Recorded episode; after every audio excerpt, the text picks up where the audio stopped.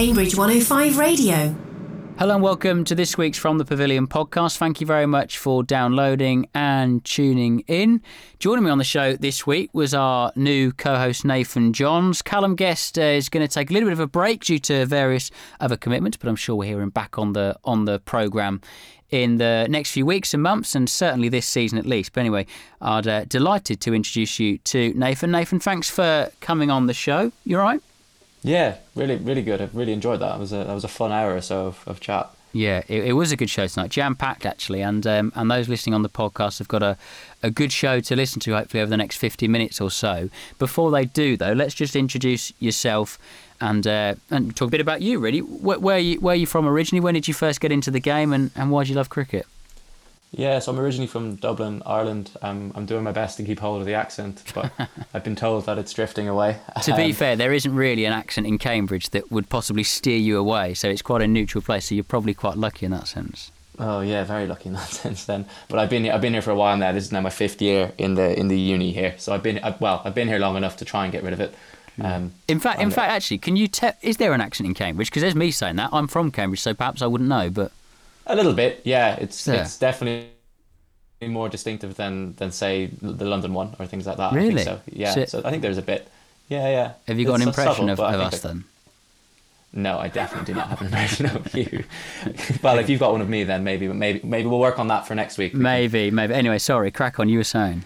Yeah, so I'm originally from Dublin. I started playing in school over there. Would have been about ten or eleven, maybe. Um, I play for YMCA Cricket Club over in Dublin. Um, the cricket scene is always a bit bigger in, in Ireland and Dublin than people think because the one question I always get is, well, you know, how many people actually play it? But more than you think, and uh, I've been playing there for a while.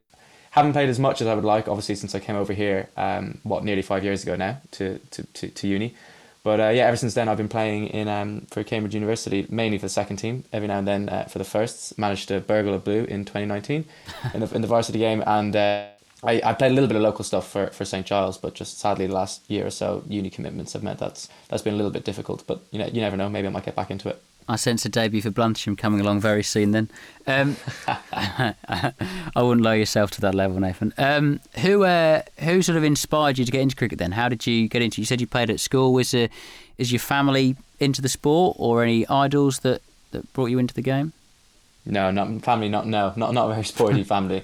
Uh, dad would have always watched it um, a bit, but never played it. I think, to be honest with you, was probably a PE teacher I had in primary school. He was English, so he he was big into bringing cricket into the school, and uh, he actually took a few of us over onto a onto a summer trip because he, he had a friend who taught in taught at a school in Hastings, and a bunch of us went over there on a on a weekend and just, just played loads of cricket when I was about ten or eleven, I think, and uh, and yeah, so I just spent a weekend staying with a bunch of guys my age and playing loads of cricket. So if anything, that's probably what what uh, what made me fall in love with the game. Um, in terms of idols, I mean, you know, there's loads of the Irish boys um, who I absolutely love. I love Paul Stirling, for example, um, probably because of him, him and him and Eoin Morgan as well. Actually, I, I, I would call myself a Middlesex fan because of those two boys, and. Uh, people have told me before that I look a bit like Alastair Cook, so I, I, I always I always like watching him as, as a result. You you look like him as appearance wise, facially, or a batsman. I mean, either or, I guess, isn't too bad. No, not it? a batsman. God no. God no, as a batsman. Oh, if I look really? like him as a batsman, oh, I wouldn't okay. be. Play, I wouldn't be. I wouldn't be playing at this level, would I? if I looked like him as a batsman, um, yeah, no, he uh, he can play the pull shot, unlike me. So uh, you can play any shot, unlike me. Um, but how big is is cricket over in Ireland then? For for us over here, I guess we don't really know too much. How, how big is it compared to say other sports like rugby or, or football?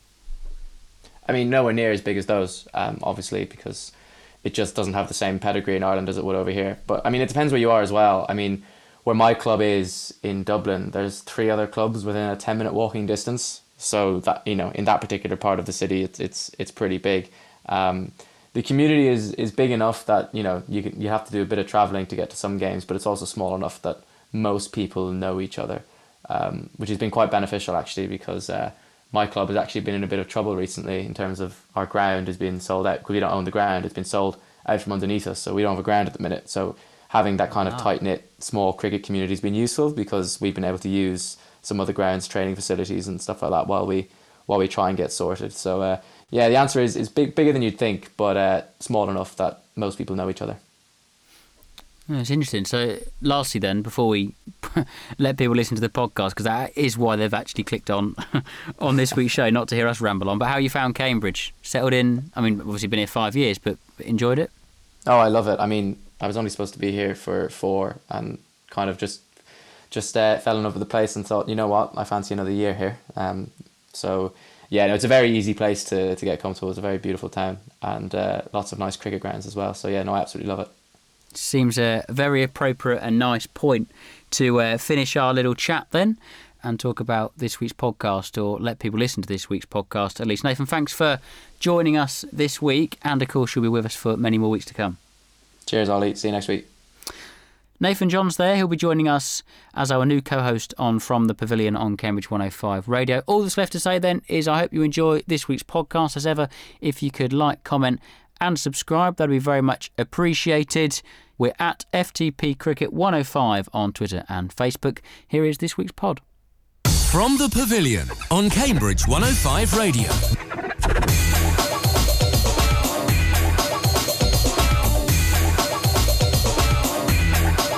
Hello and welcome along to the local cricket show where we round up all of the action from around the county here in Cambridgeshire. This is From the Pavilion and my name is Ollie Slack and on today's show I'm joined by Nathan Johns and Newmarket Cricket Club captain Mark Nunn to discuss their fantastic start to the season. We'll be hearing from Cambridge University captain Nick Taylor after their four wicket victory over Oxford in their 50 over varsity match at Lords on Sunday. We'll also be chatting to Joe Tanakala of St Ives Town and Warboys about their inclusive cricket programme. And as ever, we'll round up the local action in the East Anglian Premier League and Cambs and Hunt's Premier Leagues too. Mark Nunn will also be asking his big question.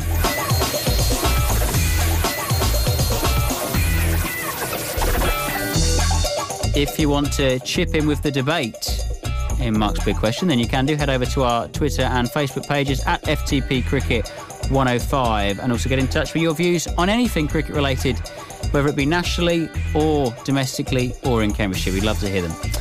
Thanks very much for tuning in. And also, if you're listening in on the podcast too, there are, of course, other ways to get in touch. 07919 070 490 is the number to text.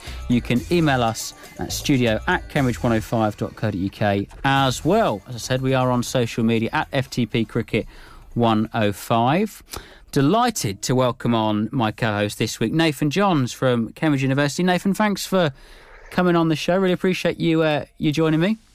How you doing, Ollie? Thanks for having me on. Yeah, good, thank you. How are you? Yeah, not doing too well. Enjoying the fact that uh, it's looking like a sunny evening for once. Yeah, the weather, as I feel like I'm talking about far too much on this show, but uh, only because it's been so bad. But the weather has been awful. So nice to sort of see some sunshine. Have you had many games called off so far this season due to the bad weather? Surprisingly, me personally, I've actually been all right. I haven't had anything called off yet. Granted, I wasn't playing this weekend, and I know it was bad. I think you can forgive forgive yourself for constantly talking about the weather. I think if there's one sport where weather it's fair enough to dominate the chat, it's probably cricket, isn't it? Yeah, it's a good point. Thanks for that. that that's nice, nice to hear. Anyway, so so you play for Cambridge University. How have you how have you fared so far this campaign? We'll obviously chat more about the the Lord's victory later on. But yourself? On a personal record, probably probably don't mention the war. Uh, haven't haven't known what side of the bat to hold. I think is the best way to describe uh, my own personal form this year. Uh, but as, I mean, after the year we've had, I'm just delighted to be to be out playing cricket, and I've been playing, you know, a little bit of first team, but largely second team with the uni this year. Yeah, but hey, form is temporary, class is permanent. That's what they say, and uh, I'm sure you'll be uh, back amongst the runs uh, very very soon. Have you have you found, as I say, just getting back out there and enjoying it really? Because it's been a, a long year for for so many, and uh, a long winter as well as it always is when you're a cricketer.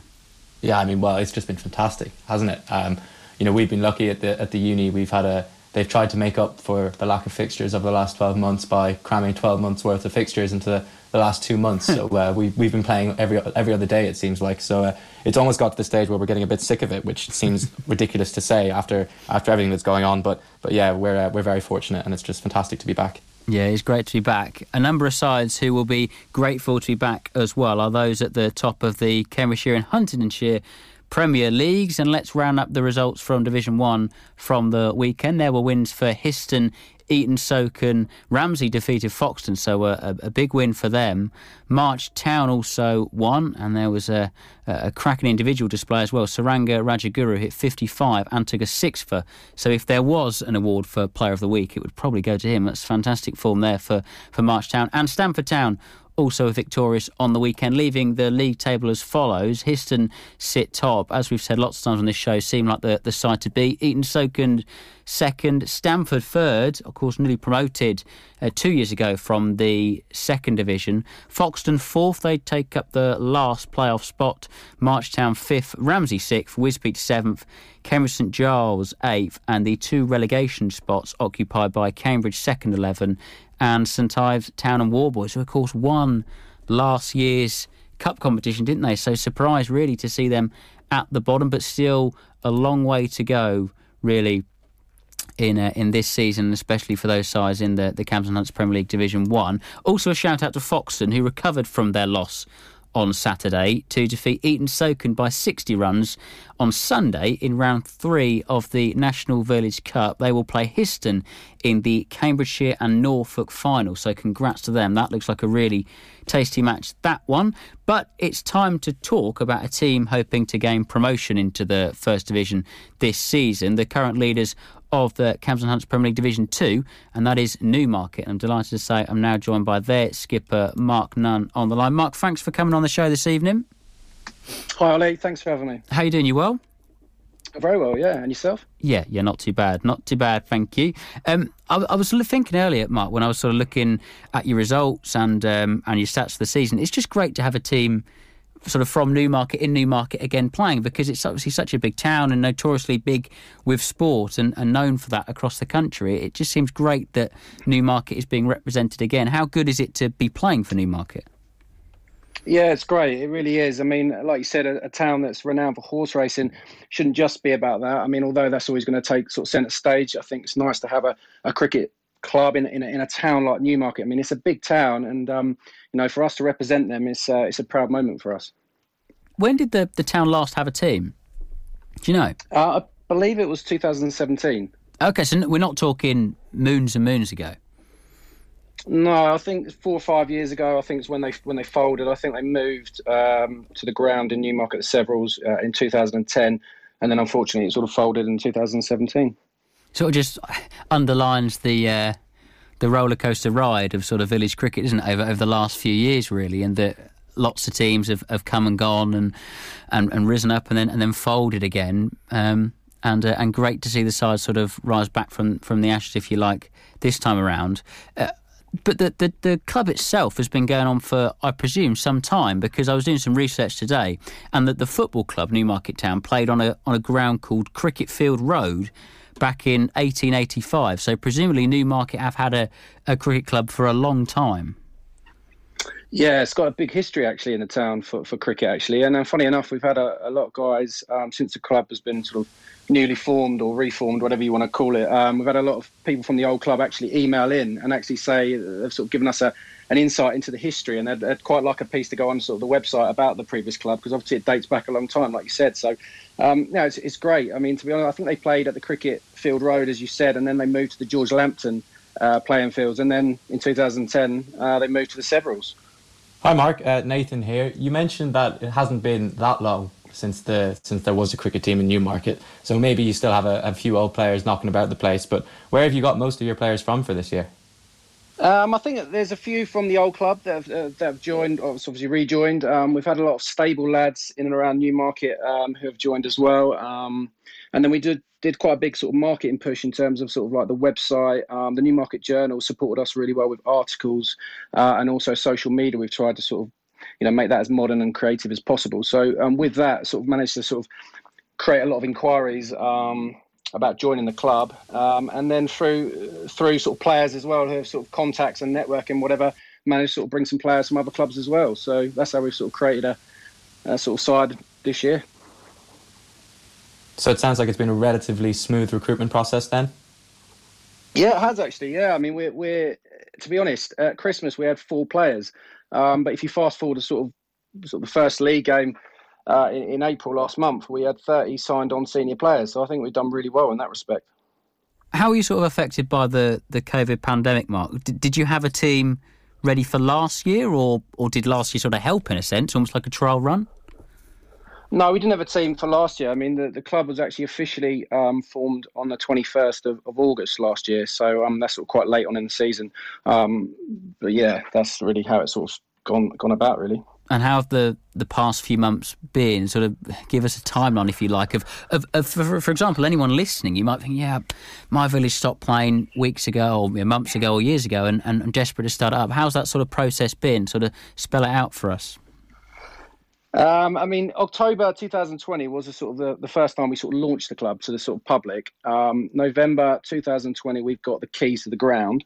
Uh, like I said, at Christmas we had four players, and then since then we've sort of grown the club basically in the, in the off months. But normally, most clubs, what they would do, they would they would hire indoor nets for the winter, and then they would have a program to obviously invite people. They can have some nets, they can meet everybody, and then usually there's like a smooth integration into the season. We haven't had that, so obviously COVID has played a big part in us. We're we're literally on the first game. I remember we had a friendly with St Ives and Warboys, and some of the lads have not even met each other. so it was it was it was just basically a group of lads turned up. But you know, slowly but surely, since everything started to sort of open up, and we've managed to be able to train on our ground and play some games, everyone has sort of integrated well together. Yeah, it's the case with so many teams. I think speaking to Nick Taylor, the university captain, we're going to hear from later on about the how he's had to sort of bring his side together because obviously the lockdown and, and not really having too much time to train. I think they were granted elite status for a couple of weeks where they're able to net, and other than that, not really having too much time at all. And it sort of seems similar to yourself as well. But clearly, results on the pitch suggest you've you've gelled really well. Won three out of, of four so far, and and the other game was cancelled due to weather. So you must feel in good nick.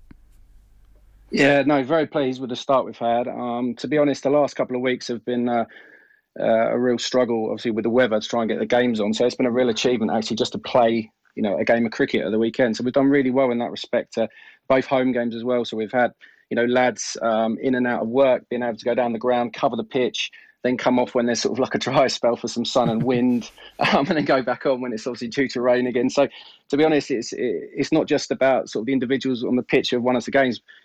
It's been a whole collective effort. You know what I mean? Of just off the pitch, but also on the pitch of everyone pulling together, and, and that's sort of how we've managed to have a sort of a, a good start four out the top five run scorers in the league as well. I had to double check that stat because it's a, a cracking one. Maxford Pipe, yourself, Ziaf Kalasi and, Amit Gupta as well, and then you've got Freddie Statham, who's the joint, who's taken the joint second most wickets in the in the division as well, which, as I said earlier, is Cambs and Hunt's Premier League Division Two. You mentioned gelling earlier. How do you think you have managed to gel so quick? Because performances on the pitch clearly clearly prove you have.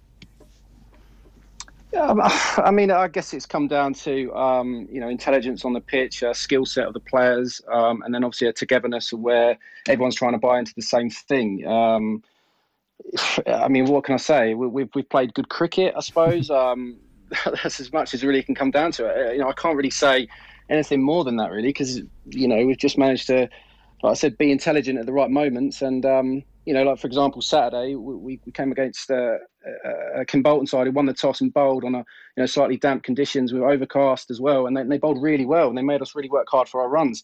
So to post 174 might not sound a lot in 40 overs, but actually in the end, it was a, a, winning score we were very happy with. So, you know, that's quite intelligent cricket, to be honest, to get ourselves from, you know, a position where we'd like to score over 200, but to get 170 was actually a really good effort, believe it or not.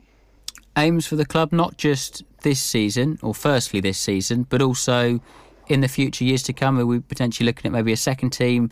Great to get some so youth set up and, and some girls playing as well.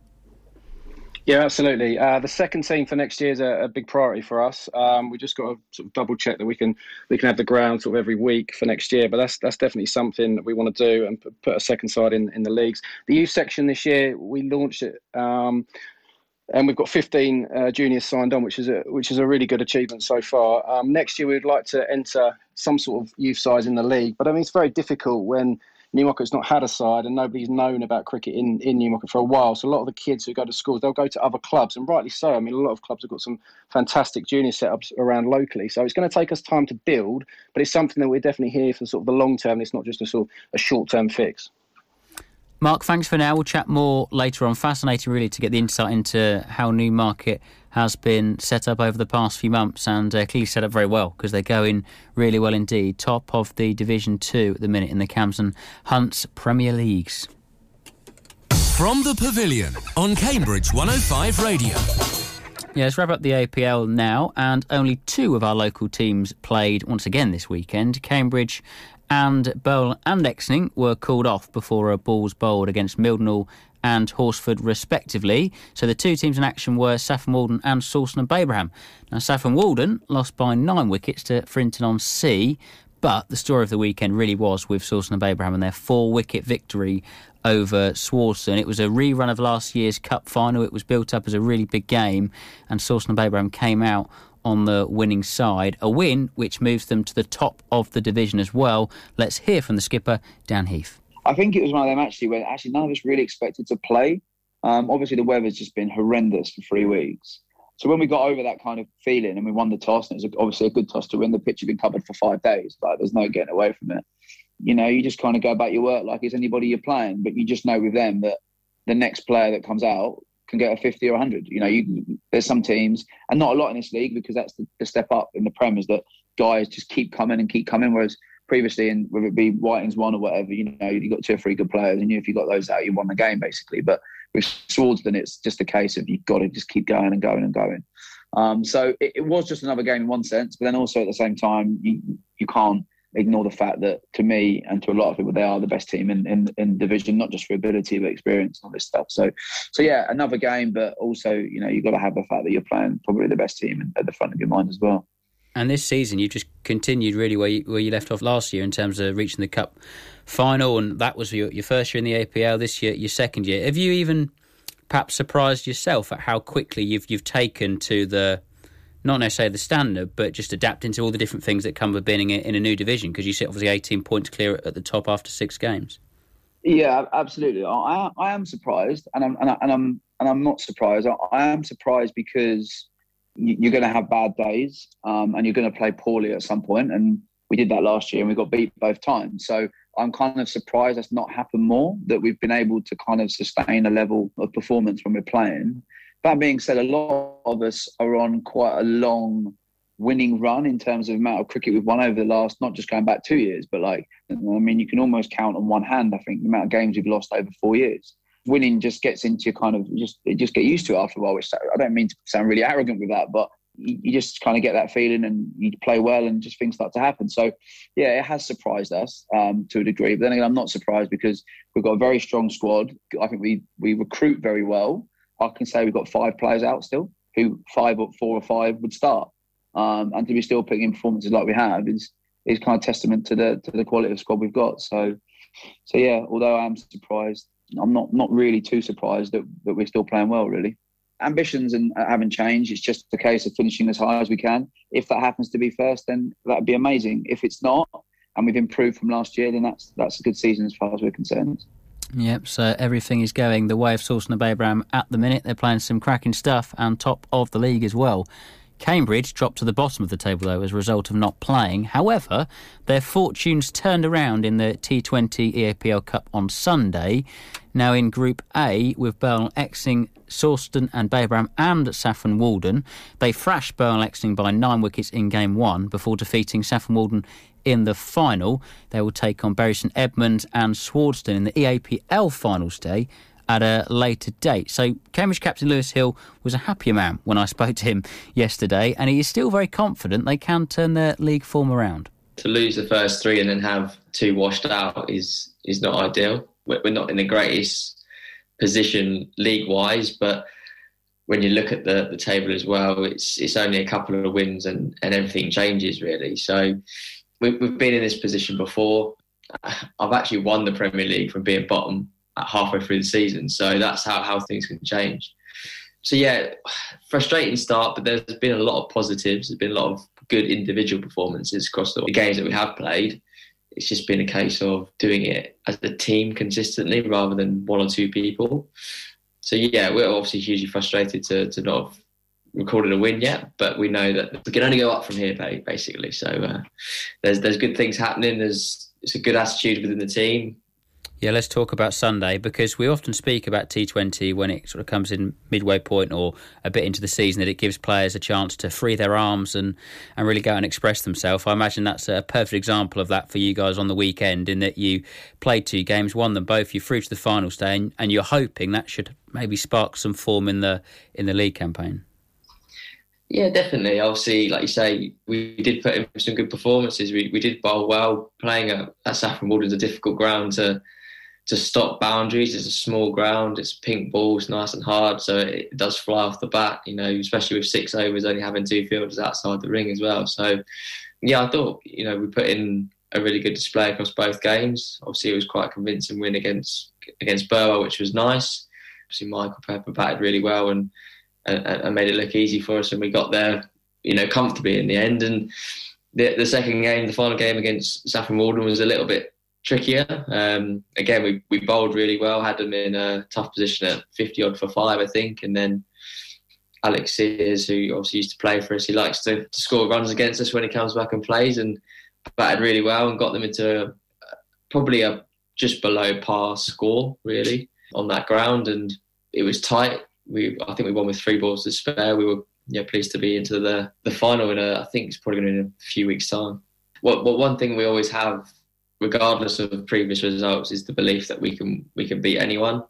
The league is so highly contested as well that we, we know no game's going to be easy, but yeah, we, we're looking forward to next Saturday now after the results yesterday. So Sawston and Babraham, top of the East Anglian Premier League, and you have to go some way down the table to find our next local side, Burwell Exning in seventh, 74 points, and Saffron Walden and Cambridge make up the bottom two respectively. Regards to this weekend, Cambridge travel to Copdock and Old Ipswichian. League leaders Sawston and Babraham are at Bury St Edmunds. Burwell Exning make their trip to Swardeston and Saffron Walden host Sudbury.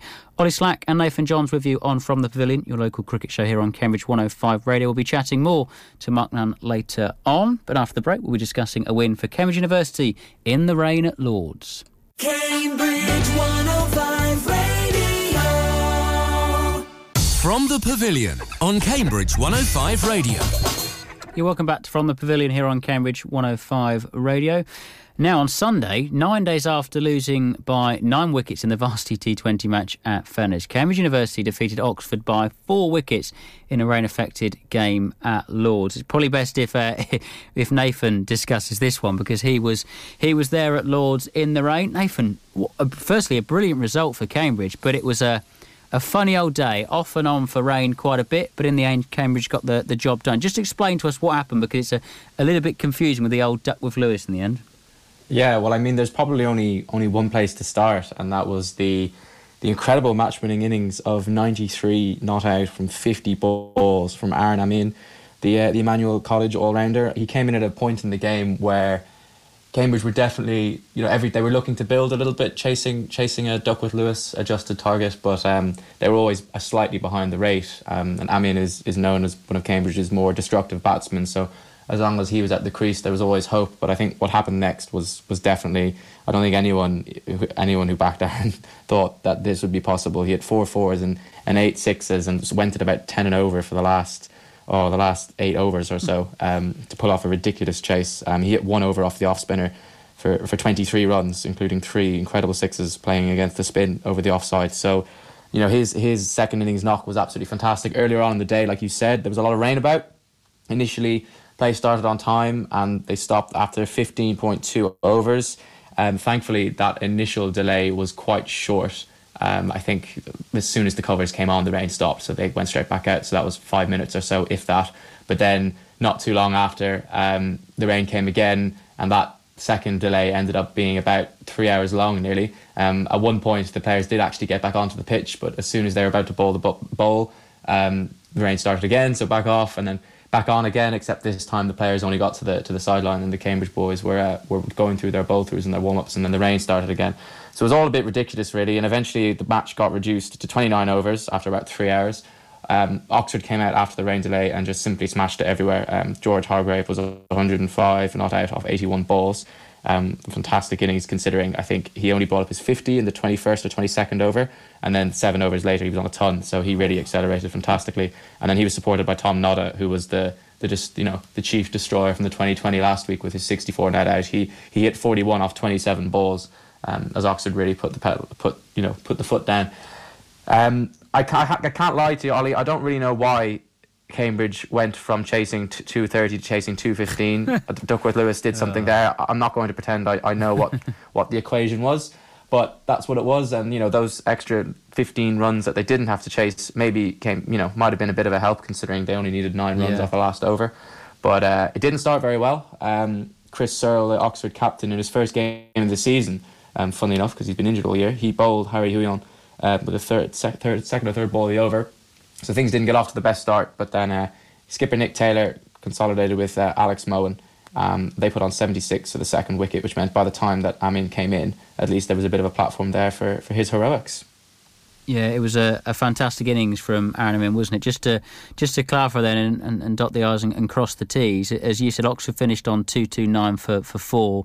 Cambridge was set a revised target of two hundred and despite losing wickets at regular intervals, they were 124 for five at one point. They did win by four wickets with Aaron Amin on 93 not out. Now, I did speak to Nick Taylor. We're going to hear from him in just a bit, but on, on why they were set only 215 to win when Oxford were batting for 15.2 overs, thinking it was a 50 over game, and then had to try and hit it up to, to 229. He, he said there were a, a few things possibly. Losing three wickets early on would have been a problem for them in a 50 over game. But it wasn't the case in a in a 29 over game, because obviously then you've, it was a 50 over game. You've got more chance of, of eventually getting out. They also had 10 overs of a power play compared to of power play one, sorry, compared to Cambridge's six. And Cambridge hadn't planned their bowlers to only have five or six overs at the Oxford batsmen. They were expected ten, and the same with the fields as well. So there's perhaps some of the the thinking, if there is any thinking behind Duckworth Lewis, to why they were set 215. But hey, on the scorecard, Cambridge win by four wickets, and that man Nick Taylor was a very happy man indeed. He spoke to Nathan after the game. Here we are with Nick Taylor, the Cambridge captain, moments after Cambridge have defeated Oxford by four wickets. Nick, pretty nervy ending. How, how was it up there in the changing room? Uh, yeah, pretty tense. Um, I was probably sweating quite a lot for the last hour and a half, maybe. But um, we all had complete faith that if Aaron was there at the end, there's no way we lose that game. Um, and the way he was hitting the ball today was unbelievable. Like ball striking, like just incredibly impressive. Really, really good. Of course, Aaron scored 93 off 50 to win the game for the Light Blues. Talk to me about earlier on in the day, though. Um, last year you captained and the Lord's game didn't happen for obvious reasons. This year we finally get here and we're on for rain, off again. You're on, about to bowl the first ball, and then the rain comes out back again. Did you think it was going to happen? Um, yeah, I mean, earlier frustrating, I guess. We've all got here, we've spent sort of weeks pre- uh, preparing for this game. So frustrating to be on and off the pitch, but um, in the end, we got a game in, obviously a shortened game. Um, for a while, I thought that was going to play against us, but that knock from Aaron at the end obviously saw us over the line. Um, coming out after the, the second rain break, Oxford actually went incredibly well. Um, Tom Nodder and George Hargrave for them also just striking the ball really cleanly. Um, so yeah, overall a brilliant game of cricket. Um, to be fair, and great to get it on. And obviously the sense of occasion here, playing at Lords, obviously very picturesque uh, surroundings and historic. And you've played here before, but there are a few maybe who, who haven't in this Cambridge Eleven. What was what was said before the game, if anything, to kind of to capture that sense of occasion, while also making sure guys stayed pretty level-headed? Yeah, so one of our big focuses was trying to, to treat it like another game, like another training session, which is difficult, but it's avoiding all the distractions with the stands and the setting and the ground and just focusing on your skills.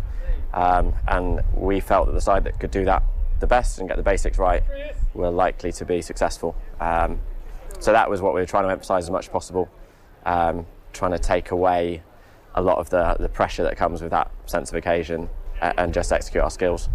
Yeah, you guys definitely executed your skills at the end, especially Aaron. Thanks for your time, Nick. That was uh, Nick Taylor there chatting to Nathan after the match on Sunday. So a four wicket win for Cambridge University and tremendous achievement, really, considering what nine days earlier they got battered in the in the T20 and then going on to, to win the match at Lords. Mark Nunn from Newmarket is uh, is still with us. Mark, have you ever played at Have you ever played at Lords? Um, no, I was at Middlesex Academy when I was a junior, so I played at the uh, nursery ground, but um, never Oh. played at the main ground, unfortunately. Who'd you uh, who'd you play over Middlesex Academy? Anyone anyone we know or we will know? Um, well, I remember playing a Surrey Twos game um, against them, and they had Azhar Mahmood. It was pretty unplayable. oh. oh, dear me. Uh, and what's the best ground you've played at though, other than other than well, probably the nursery ground was, was pretty nice, but other than that, um, I played at the Rose Bowl actually, which Oh, is a wow. nice ground. yeah, Yeah. that must that must have been amazing. Who was that for? Uh, that was for Middlesex Twos when I was uh, must have been about seventeen actually. so I played against Hampshire Twos. Uh, that was a quite a nice one. Real, yeah. That is a, a cracking ground. I went there a couple of years ago for the, the 2019 World Cup for England West Indies, and uh, yeah, the sun was wow, it was such a lovely day. You couldn't have picked a, a nicer day, and it was a fantastic result for England as well against West Indies. But the ground was uh, picture perfect at the end. Right, we're going to move on though, and we'll talk to, to both Nathan and Mark a little bit more later on. But now we're going to chat St Ives Town and Warboys. From the Pavilion on Cambridge 105 Radio. Yep, St Ives Town and Warboys have announced the launch of a six week inclusive cricket programme designed to provide cricketing opportunities to those with physical and learning disabilities. Joe Notarnicola joins me now. Joe, thanks very much for, for coming on the show. How are you doing? Yeah, good. Thanks, Ollie. How are you? Yeah, not too bad, thank you. Um, firstly, how did this i- idea come about? Because it sounds a, a brilliant initiative.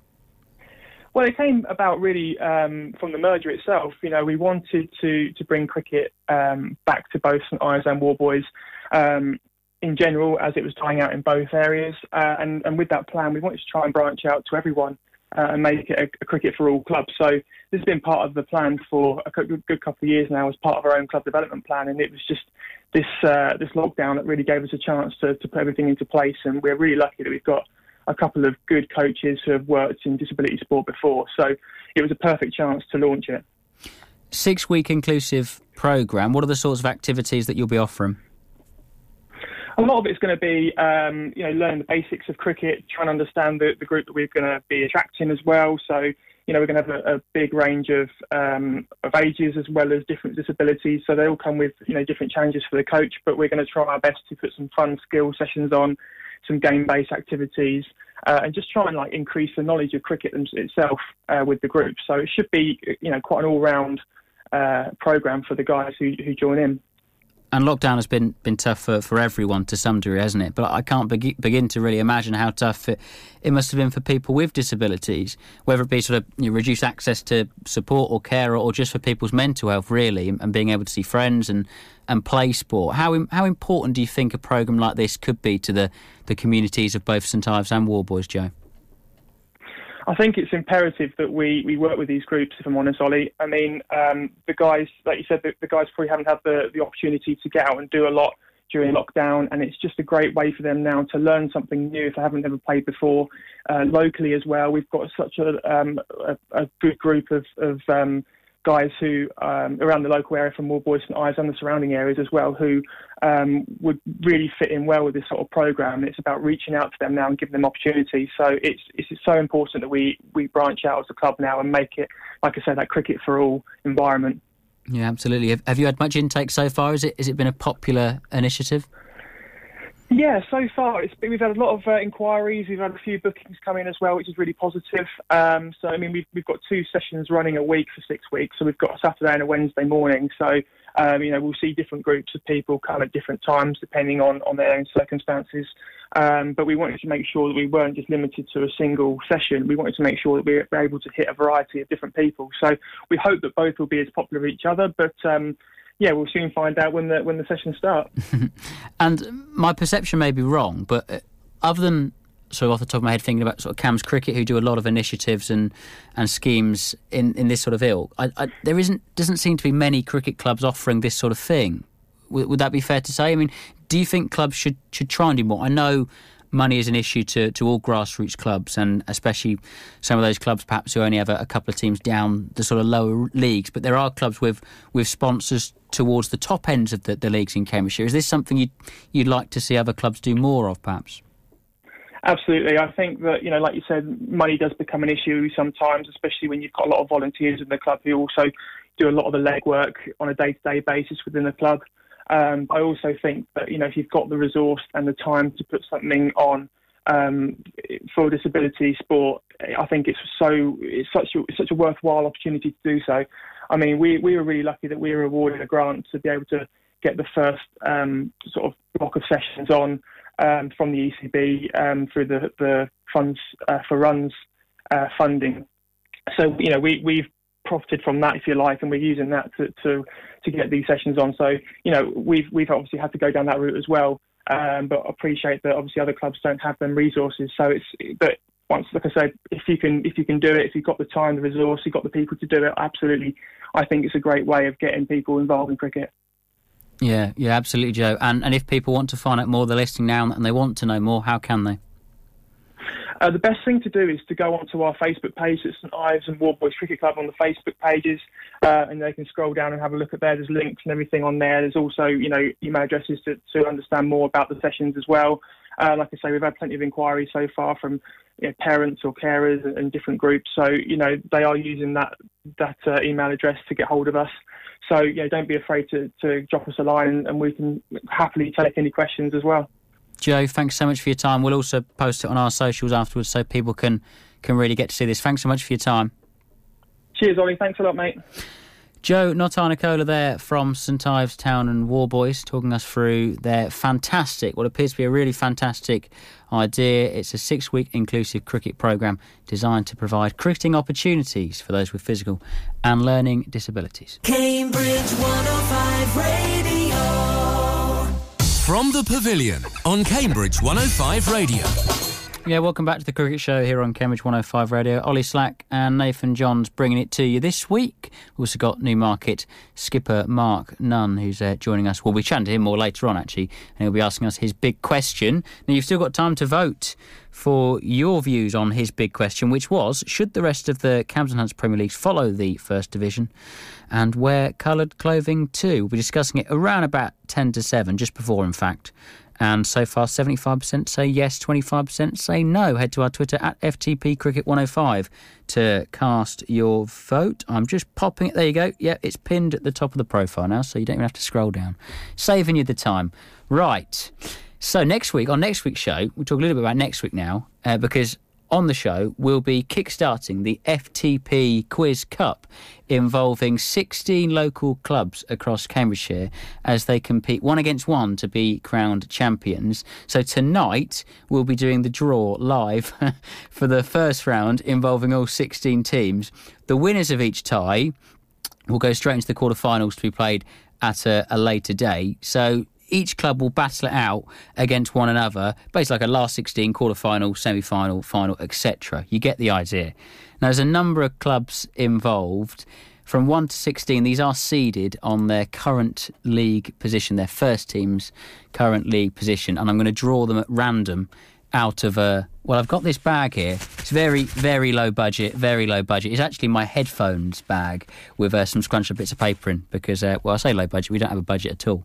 But uh, the 16 clubs are Sawston Babraham, Burwell and Exning, Saffron Walden, Cambridge Histon, Eaton Socon, Foxton, March Town, Ramsey, Wisbech Town, St Ives Town and Warboys, Cambridge NCI, City of Ely, Needingworth, Bluntisham, and Isleham. So clubs all ranging from the top divisions and uh, yeah, well, I can say it myself as a Bluntisham player, slightly lower down the the pyramid. And uh, you know, if they want to, the clubs can mix it up. They can put a different player in each week, or if they're happy with uh, with who they've got, they can uh, keep them going. But uh, yeah, let's let's draw the ties. In I have no idea how long this will take. Or how this is going to go. Nathan is uh, is also going to jot down the ties as we go along. Are you ready, Nathan? Ready here. Good, because I have no idea how this is going to go. Right. so, first one, I also scrunched up the balls quite tightly, so it may take me a while to actually unwrap them, which doesn't make for good radio. I'm, I'm very aware of that.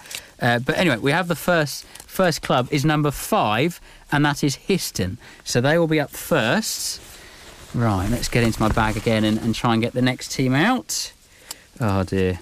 Oh, terrible radio. Just me unwrapping a bit of paper against number two, oh, Burwell and Exning. So the first tie is uh, Histon against Burwell and Exning. Hopefully on uh, on next week's show, if they're if the the players of the respective clubs are around. If not, well, we might just be ruthless and just to say sorry.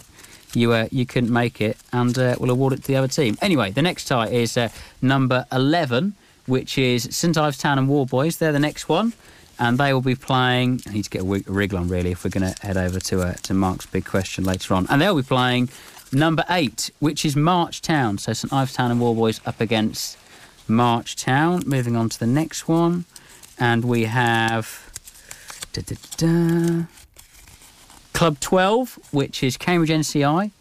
Cambridge NCI will be taking on.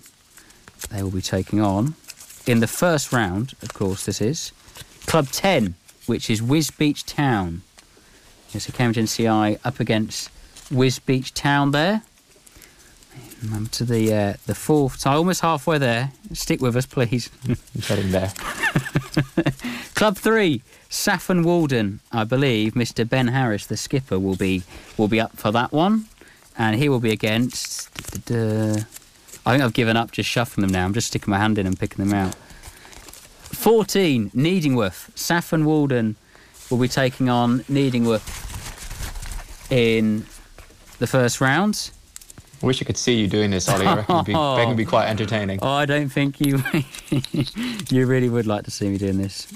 Oh, it's nothing like sort of Peter Crouch or Rod Stewart's full dip into the bag that time. Anyway, club number four is the next one, so Cambridge, and they will be taking on, I believe, Johnny Atkinson's the man for Cambridge in the first round. Anyway, they will be taking on da, da, da, 13, which is City of Ely.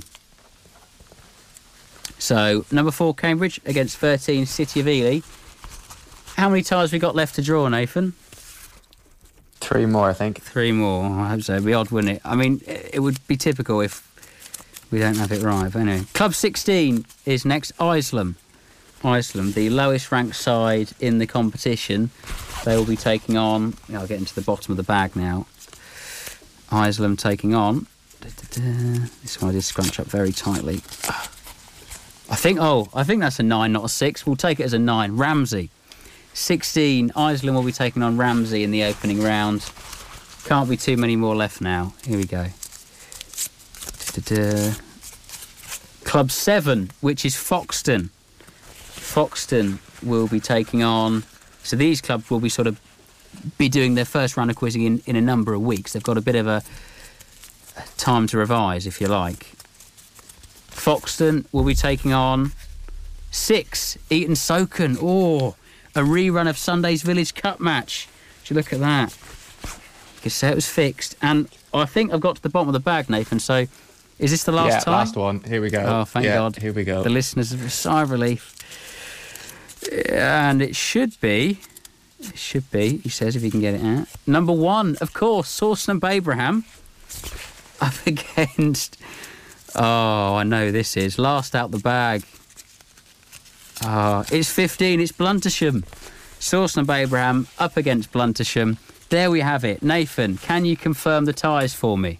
Right, number one. First up, we've got Histon versus Burwell and Exning. The Battle of the Towns next up, St. Ives Town and Warboys versus March Town. Then we've got Cambridge NCI against Wisbech Town. Saffron Walden against Needingworth. Cambridge versus City of Ely. Isleham versus Ramsey. Foxton will be taking on Eaton Socon. And then last, we've got Sawston and Babraham against Bluntisham. Lovely. I know the boys back at Blunty will be loving that draw.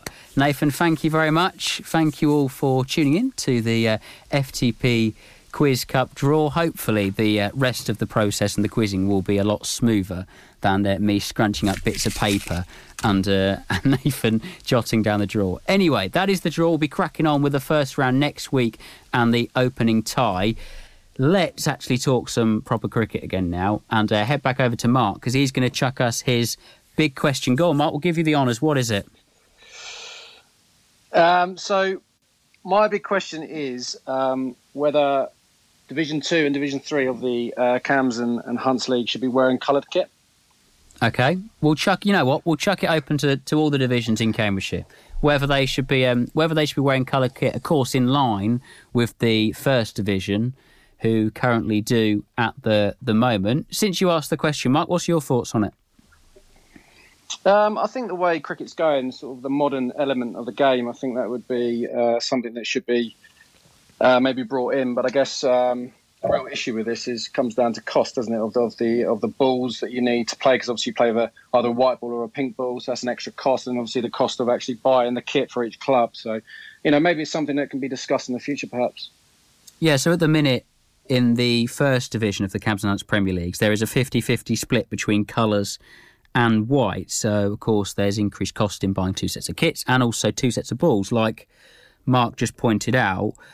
Nathan, what's your thoughts on this? Would you be inclined to to go with a split so you're keeping the skills of the red ball still in the game, or would you go, you know what, let's just make the the sort of lower leagues, perhaps the clubs who may not be able to afford two kits and two sets of balls, if you want, you can play in colours. How would you go about it?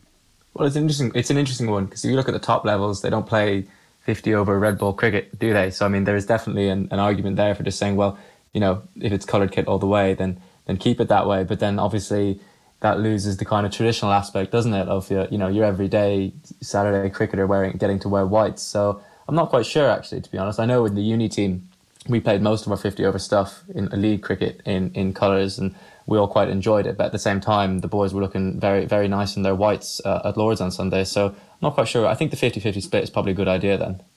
Yeah, it's it's it's an interesting one. I guess what you could do is so some clubs like the the idea of whites, and obviously some potentially might like the idea of colours. Is could, could you play whites? Some clubs, if you want, you buy whites. Some clubs, if you want, you buy colours and play with a pink ball. Presumably, that wouldn't be an issue, would it, Mark? Yeah, I suppose you. I suppose you could do that. I think um, Nathan's point, um, where sort of the split is probably the best idea because you still get that traditional element of the whites, which we, we can't forget. That's sort of the, the historic sort of foundation of the game, isn't it? Um, but the sort of the modern way of it is definitely uh, with coloured kit. So I think maybe the split would work probably best. Playing devil's advocate, though, Mark, should we just be hanging on to, to tradition for the for the sake of it? If we if we're trying to entice young players and new players into the game, should we? I know, of course, then you're in danger of of maybe losing other players, who current players, to the game. But should we be adhering to the the colours and the pink ball?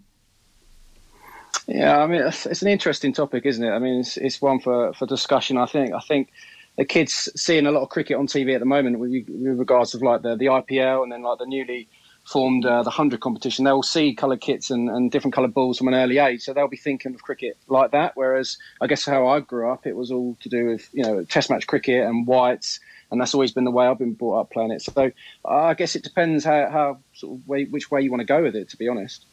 Nathan, for you, I, Ed Hyde, I was speaking to him. He's from people people who don't know, he's a keeper batsman for Histon, regular on the show. He was saying that he wonders whether the enthusiasm for coloured clothing will drop over time and whether people are interested at the minute because it's a new idea and it's relatively new for, for club cricketers. For someone um, of the, the the younger age, if you like, do you feel that, that coloured clothing will the enthusiasm for it will drop over time, or do you think it's here to stay? No, I think it's here to stay. I think there's there's definitely an element of you know when you when you get your set of white kit you know what that looks like. But when you when you buy a set of colored kit there's that kind of enthusiasm of, of, of buying new kit. Um, and that I don't think I don't I think everyone loves stash don't they? So I don't think that enthusiasm among people my age is is going to drop off. The one thing I will say about your earlier point though about maybe the mix of teams playing whites and colored we've actually done a few games like that in the uni this this year where we've played in coloured kit because that's our, our league stuff but the local club hasn't had, maybe hasn't had their delivery of coloured kit in yet. So they played whites and we played pink ball and it's looked a bit funny but in terms of the ball and seeing it etc it's, it's worked absolutely fine. Mm. it's interesting. My point really is is one I think you've both mentioned really in, in in terms of young trying to entice young players into the game. I think they'd probably if they're sort of walking around the boundary edge and, and they and they see lads in whites potentially with a red ball they might not be as familiar with that nowadays than if they saw lads with colours on and herring around with a pink ball and that might maybe entice them in a bit more um, so maybe that's potentially the way the way I go. And I also think now clubs and general across all sports crave that identity, that sense of of representing, for example, in my case, Bluntisham. Um, and in, in your case, Mark, it would be, be Newmarket. And I guess there's no way better doing that than having the colours of, of your club and wearing it in your games and, and, and really say for my case it would be green and gold and, and representing those colours because you are Bluntisham and having that sense of identity. Yeah, I mean, for, for Newmarket, we we wanted an identity from the start so that we could um, create something in the town so people would be from, could familiarise themselves with with us. I think like the the football club has yellow and blue. The, the rugby club had sort of green and I don't know if it's green and black, and we wanted to go sort of slightly different as well. So we went maroon and black. And I think that some like people who are who uh, come and watch the some of the come and watch the cricket at the Severals because it's an open field and it's quite close to the high street. You get a lot of sort of non-cricket people, but they actually come down and and they've got an interest in cricket. But I think you'd get more spectators um, if you had coloured clothing. I think it just brings that sort of fresh, exciting element to cricket. I think, which is um, can be lacking sometimes. Mm. And just lastly, Nathan, on the point of the, of course, with a changing kit, you would have to to change the ball potentially. How have you found playing with the pink ball this year? I know it's something you have uh, a lot. Is it largely different from both a batsman and a bowler's point of view than a, a red ball? I think the game seems a bit quicker. I think there's more it just seems the action seems to be happening a bit faster. Maybe it's because the ball doesn't do as much and it, it, it gets hit off the bat harder and therefore you've got more boundaries. Maybe that's it. But or maybe maybe it is just the, the excitement and novelty of, of playing in coloured kit when you might not be used to it. But things do certainly seem to happen a little bit a little bit quicker, which just kind of that just kind of feeds into your point about like the excitement and, and drawing people in, doesn't it? Mm. An interesting question, one that will rumble on well into the night, I'm sure. Mark Nathan, thanks so much for your time this evening. That's pretty much all we've got time for on tonight's show. Just to, in fact, let's head over to back to the Twitter poll and see how the votes are, are stacking up currently. And it is in favour of making the switch to coloured kits, 88% to 12%. But as I said, a debate that will rumble well on into the night, I'm sure. From the Pavilion on Cambridge 105 Radio. So that's all we've got time for on this week's From the Pavilion. Thank you very much for tuning in. And if you've listened on the podcast as well, the show will be back next week, every week, Tuesday at 6 o'clock on Cambridge 105 Radio until the end of September. Nathan Johns, our new co host, will be joining us as well. So thank you very much for him for his contributions this week. Thanks again for tuning in and have a good rest of the week. Bye bye.